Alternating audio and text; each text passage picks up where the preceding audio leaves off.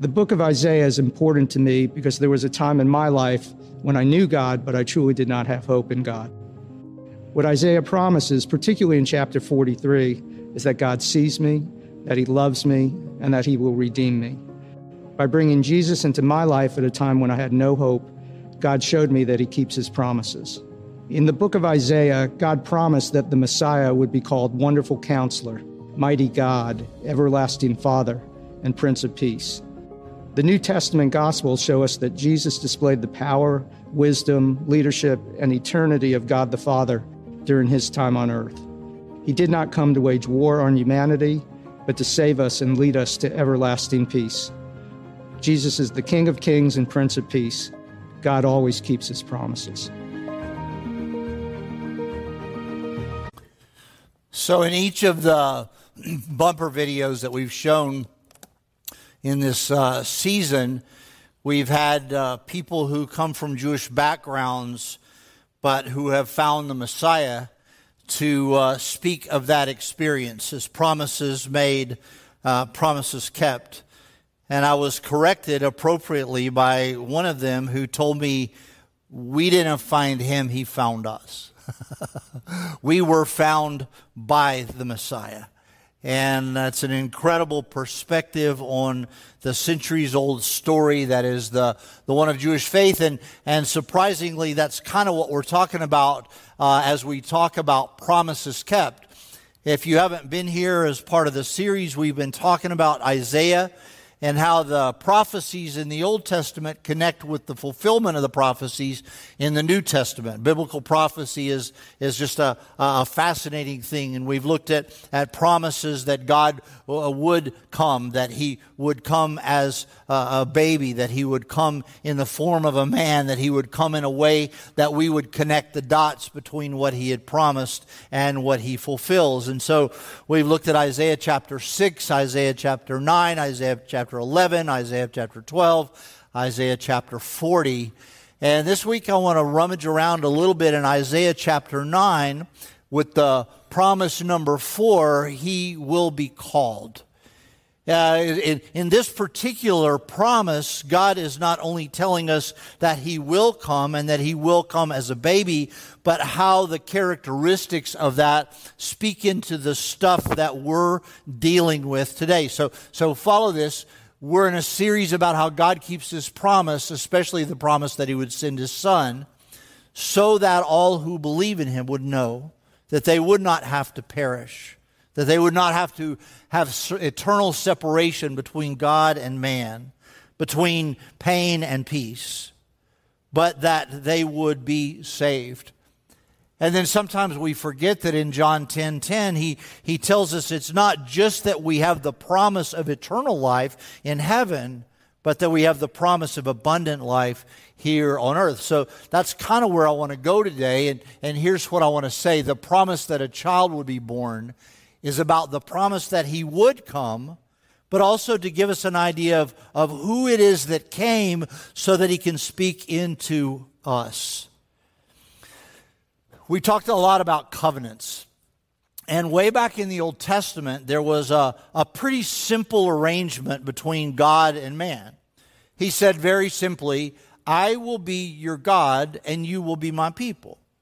Now, whether or not you believe in God or, or whether you're, you're trying to sort of check out what it would might mean to be a, a follower of Christ. That it, it, it's it's sort of built into all of us to want to believe or want to grasp that there's something greater than ourselves. And the, the, the Jewish people understood that to be God, the creator, the sustainer of, of all things. We talked about him from uh, Isaiah chapter 40 that he is, he is the great God. He is the glorious God. He measures the waters in the hollow of his hands. He, he measures measures the universe with a span. And so that God is who they connected with with a very simple promise I will be your God, you will be my people. Well, that's the simple part of it. That's what he told uh, Adam. That's what he told Abraham. That's what he told Noah. That's what he told Joseph. That's what he told Moses. Hey, I will be your God and you will be my people. And it's, it's a very simple arrangement. But humans then, and humans now, kind of complicated it. See if this sounds familiar to you. In the Old Testament, and in particular in the book of the Judges, there's something that's called the cycle of the judges, and it's just an observation that man is living in relative peace, and then he decides that maybe he doesn't need God so much that he wants to put his trust in other things. And as he puts his trust in other things, his focus from God shifts, and, and now something happens in the world or something happens that disrupts things. Uh, maybe a, an attacking army, maybe a natural disaster, maybe something in the family, but all of a sudden he realizes he's not so self sufficient. I need God. I need God to fix this mess. And so he cries out to God.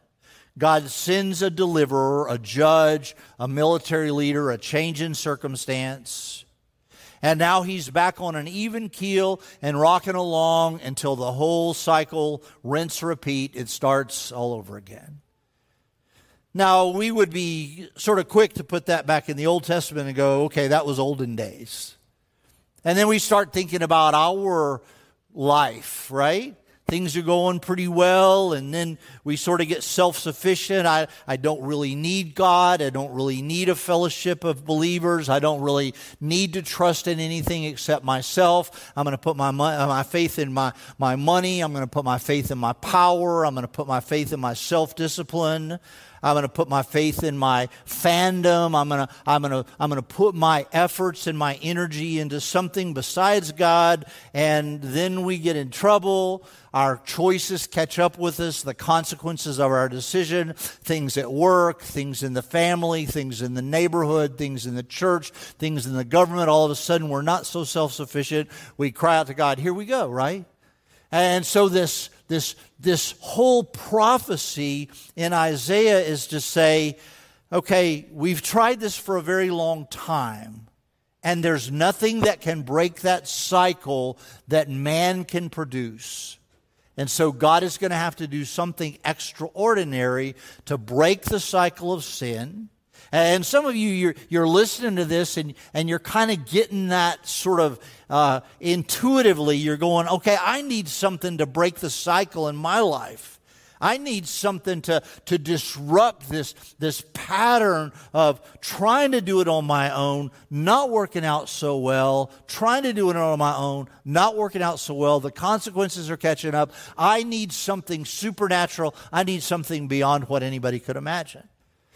And so Isaiah tells us that God is unfolding a plan to complete that covenant a plan that man could not possibly do, a plan that is described in the New Testament in the person of Jesus. And so we celebrate Christmas as that time that, that marks when God decided to send Jesus. Now, again, it's simple but it's complicated. It's simple. We love Christmas. We, the theme of Christmas is coming home. The theme of Christmas is, is, is family is around the table. We're, we're kinder to people. We, we leave a tip for the postman. We, we are, are, are more benevolent. We are more generous. We are more outwardly focused. We bake things. We decorate things. We put lights on everything. Our electric bills go way up. Uh, we, we drive around seeing other people who have put lights on everything. It's just, we love this season. And yet we are acutely aware that there is another side of Christmas, that there is a, a, another side where there, there's someone who has lost a job, someone who has lost a relative, someone's going to be sitting around when turkey and ham are being passed around at the Christmas dinner, and there's going to be a chair that ought to be filled that's empty. All, all of us have that awareness, but, but some of you are in acute pain because you're lonely, because you're anxious, because you're frightened, because something new is going to happen. Uh, the births, the Quinteras, you, you're about to move away from, from things that you love and things that you, you grasp. There's, a, there's an underside of Christmas that says, I need a promise that things are going to be okay. And so while a lot of Christmas is about the, the celebration, it's the joy. It's also a time of struggle. How in the world could God have spoken to that 800 years before Christ? How in the world could God have known that in Isaiah 40 he would need to write, Comfort ye, comfort ye, my people? How in the world would we know that here in Isaiah chapter 9, he would need to, to shift from eight chapters where he's speaking of judgment and, and, and consequence. And now all of a sudden in chapter 9, verse 1, but there will be no gloom for her who was in anguish. In the former time, he brought to contempt to the land, but in the latter time, he's made glorious the way of the sea. The people who walked in darkness have now seen a great light. Those who dwelt in a land of darkness, on them light has shone. You've multiplied the nation. You've increased the joy. They rejoice. Joy in the harvest. And they are glad when they divide the spoil. And then in verse 6, the, the, the verse that is kind of where I want to focus today. He says, For unto us a child is born, a son is given. The government shall be upon his shoulder, and his name shall be called Wonderful Counselor, Mighty God, Everlasting Father, Prince of Peace. All of a sudden, we, we get a sense that there is promise that is going on here. There's, there's hope that's going on here. Now, if you think, I've heard those words before child is born, son is given, wonderful counselor. Well, a while back, a guy named Handel wrote a wonderful musical piece in a very short period of time. And a couple of years ago, during the COVID Christmas, our very own musicians here, our orchestra and our choir, did a social distancing presentation of Messiah. And just so I want you to remember the, the scripture that I'm going to be talking about for the rest of the week, if not the rest of the month, you're welcome. I want to show you just a clip of that.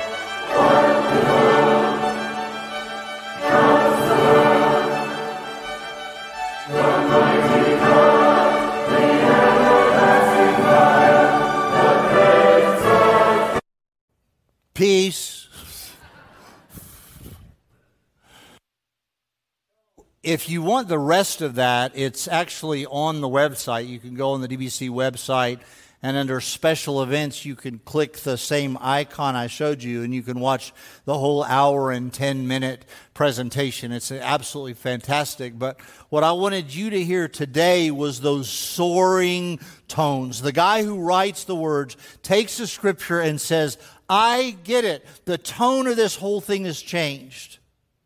And now the judgment that is coming because of the actions of the people. We talked about how, how, how poor their decisions were in chapters 1, 2, 3, 4, 5, 6, 7, 8, how, how awful their decisions were, and how much they had turned to their own self sufficiency and now had begun to cry out to God. And in chapter 9, we get this promise that something better is on the horizon. And Handel captured it well with the soaring sense of, of hope, the, the, the, the, the, the strings and the drums and the sopranos start and the tenors come in and then the altos and the basses and the wide open and, and for the rest of the day you're going to be driving along in your car going, wonderful counselor. Got it. I don't apologize. Because that's what Isaiah is trying to do in this scripture. He's trying to say to us there is something incredible on the way. And then he describes what he would be like. He says, For, meaning for unto us, meaning for us, uh, according to something that God is up to that we can't be up to, for unto us, what's happening? A son is given, a child is born. And in my mind, I'm kind of thinking, wait a minute, that sounds like something in the New Testament. That sounds like a verse that a whole lot of people have memorized. For God so loved the world that he gave his son. 800 years before Christ, for unto us a child is born, a son is given. In the first century, John the Apostle, having walked and talked with Jesus, having seen him crucified, having been there at a resurrection, having talked to Jesus afterwards, he goes, I get it. God so loved us that he gave his son. He presented his son. For unto us a son is given. And any who would follow, believe, embrace, anybody who would tag along with Jesus, receiving his forgiveness for sin, would not perish, have eternal separation from God, but have eternal life. And sometimes we forget the next verse for God didn't send him into the world. A son wasn't born a child wasn't born, a son wasn't given, so that the world would be condemned, but that the world through him would be saved. When we turn to him, when we say, I'm not trying on my own, I'm not going to trust in riches or power or fame or work or connections, I'm going to trust that Jesus is the fulfillment of a promise. So, why a child? Why a child? Brian and Sarah brought their daughter to church this morning, little Evie, and nobody looks at a baby and goes, that baby will probably never be able to do that baby, no chance that baby could do this. No chance they'll achieve this. No promise for that baby. You look at a baby and they can be anything. They are full of hope. They are full of promise. They, they are, are full of potential. Anything can happen. You look at your baby and you, you coo and talk baby talk, and you, you can be anything you want to be. And we, we all have that optimism. Now, I wonder if that's part of why God sent Jesus as a baby. Not, not as an adult who, who was just stronger than other adults, not as a warrior, not as an angel who used supernatural phasers to just eliminate the competition. A baby, a helpless baby. So, why a baby? To, to show us our need, right? To show us that he would grow up and he would experience all the things that, that babies experience, all the, the teething pains, all the colic, all the whatever. There's nothing in the scripture that indicates that Jesus didn't experience everything that goes with being human. So, why a baby? So that you and I could understand without a doubt that no matter how painful your Christmas is, He understands. No matter how uh, in turmoil your, your life is, your choices, your, your, your anxiety, your apprehension, no matter what is going on there, you have a God who understands, and He demonstrated that for us in sending Jesus as a baby. So, why a baby? So he can understand us. Why is he God? So he can forgive us. You know, I have discovered in my years that I can't forgive anybody on somebody else's behalf. I can't say, okay, you wronged him, so he forgives you. Shazam. He, I, I pronounce forgiveness. He forgives you, and He forgives you, and He forgives you.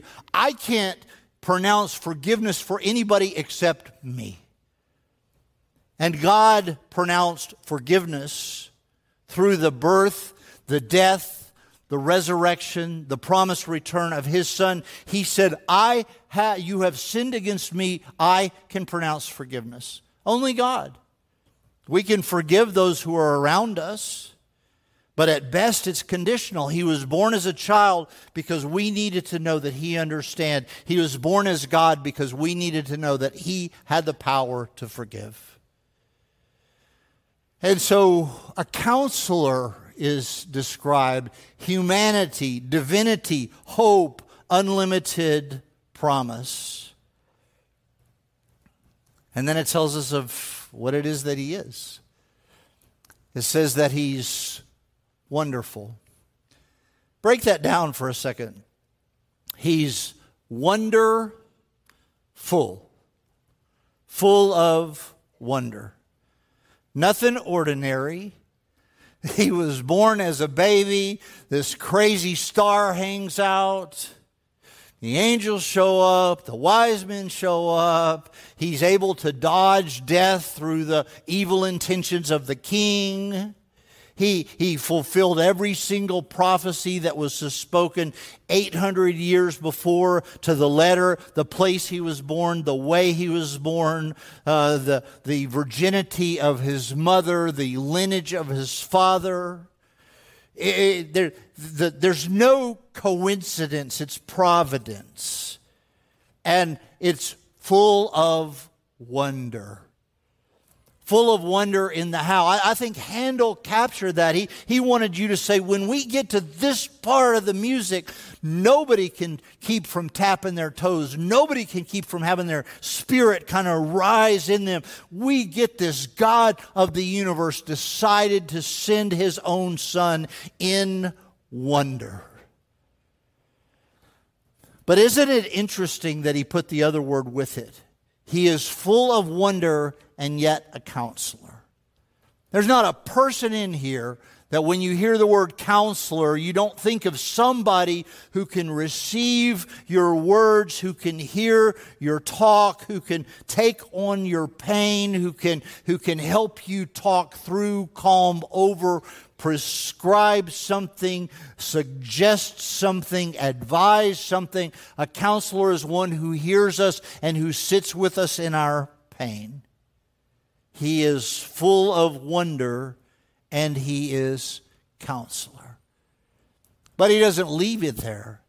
He is mighty God. He is the one who, who measures the waters, who measures the universe, who spoke the universe into existence the one who created something from nothing, the one who flings the stars in the space, the one whom the psalmist in Psalm 8 says, What are you that, that you even think about me? You have created me just a little lower than the angels. You've created all things. You've put all things under my feet the birds, the fish, the, everything. How excellent is your name in all the earth. How majestic is your name in all the earth. He is mighty God. He is able, He is powerful. When, when I say I can't, He says, let's try a little bit more because I'm with you. I will never leave you. I will never forsake you. I am God and you are not. And when you keep that in order, you do best. Okay, Lord. All right. Mighty God, everlasting Father. Father in all the best sense of the words. I know that some of you are disappointed in your dads. I know that some of us who are dads are disappointed in some of our own choices. But in this sense, he's talking about the very best that a father can be, the very best that a father should be, better than any earthly father, because he is a father who is everlasting. He doesn't have a beginning, he doesn't have a middle, he doesn't have an end. God defines his own name by the verb I am. And so he is the everlasting Father, that all present Father, the one you call when you're in trouble, the one who will always be there for you. He is the Prince of Peace. He's the Prince of Peace. That elusive condition in our culture that is defied by politics, it's ignored by the media if it bleeds, it leads. If, if it has peace, I don't want any part of putting it on the five o'clock news. We, eh, this elusive quality of peace, this thing that all of us desperately want, just to sit down. And I, I get that feeling when I will sit down at Thanksgiving and, and my son, my daughter, my son in law, my grandson, my wife will all be around the table, and there will be something in me that says all is right with the world. And we desire that feeling. We desire that, that sense of, of rightness. And 800 years before Christ, Isaiah said, Here's how it will unfold. I will send you an answer to the sin cycle, one who is wonderful counselor, one who is mighty God, one who is everlasting Father, one who is Prince of Peace. It's no wonder to me that the very last line in the Bible in Revelation says, Lord Jesus, come quickly. Because we desire His presence. We desire His presence in our lives. We desire His presence in our church. Charles Wesley wrote a song a couple hundred years ago that sums it up for me. Come, thou long expected Jesus born to set thy people free from our fears, from our sins. Release us. Let us find our rest. Israel's strength and consolation, hope of all the earth, desire of every nation, joy of every heart. You are born to deliver us. You're born a child, yet a king, born to reign in us forever. Now, thy gracious kingdom bring by thine own eternal spirit, rule in all of our hearts. Alone, rule in our hearts. By your sufficient merit, raise us up to the glory, to the wonder, to the magnificence of everything that we've been talking about. He promised that he would supply a remedy. He promised that he would send a son Unto us a child is born, unto us a, a son is given. I'm still waiting for the government to be on his shoulders, but that's another prayer. And in him, a wonderful counselor, a mighty God, an everlasting Father, a Prince of Peace. Promises made, promises kept. Pray with me. Gracious Lord, you're amazing. And as we even get caught up in the Christmas spirit and the Christmas season, let every single ornament remind us that you promised this thousands of years ago and you have kept your promise. God, for the ones who are in this room who are just hurting, anxious, I pray that you would give them peace even today. And even if the problems aren't completely solved today, that you would give them a sense that you are at work. Give them a sense that there is something bigger than themselves. Give them a sense that you are God. Let them hear your voice when they turn to you. Let them feel your presence. Let them understand in the actions of people around them or in a, a, a song they hear or a word they hear or something they observe that you are with them. You never leave us, you never forsake us. You are wonderful counselor. You are our mighty God. You are our everlasting Father. You are our Prince of Peace. And in your name we pray.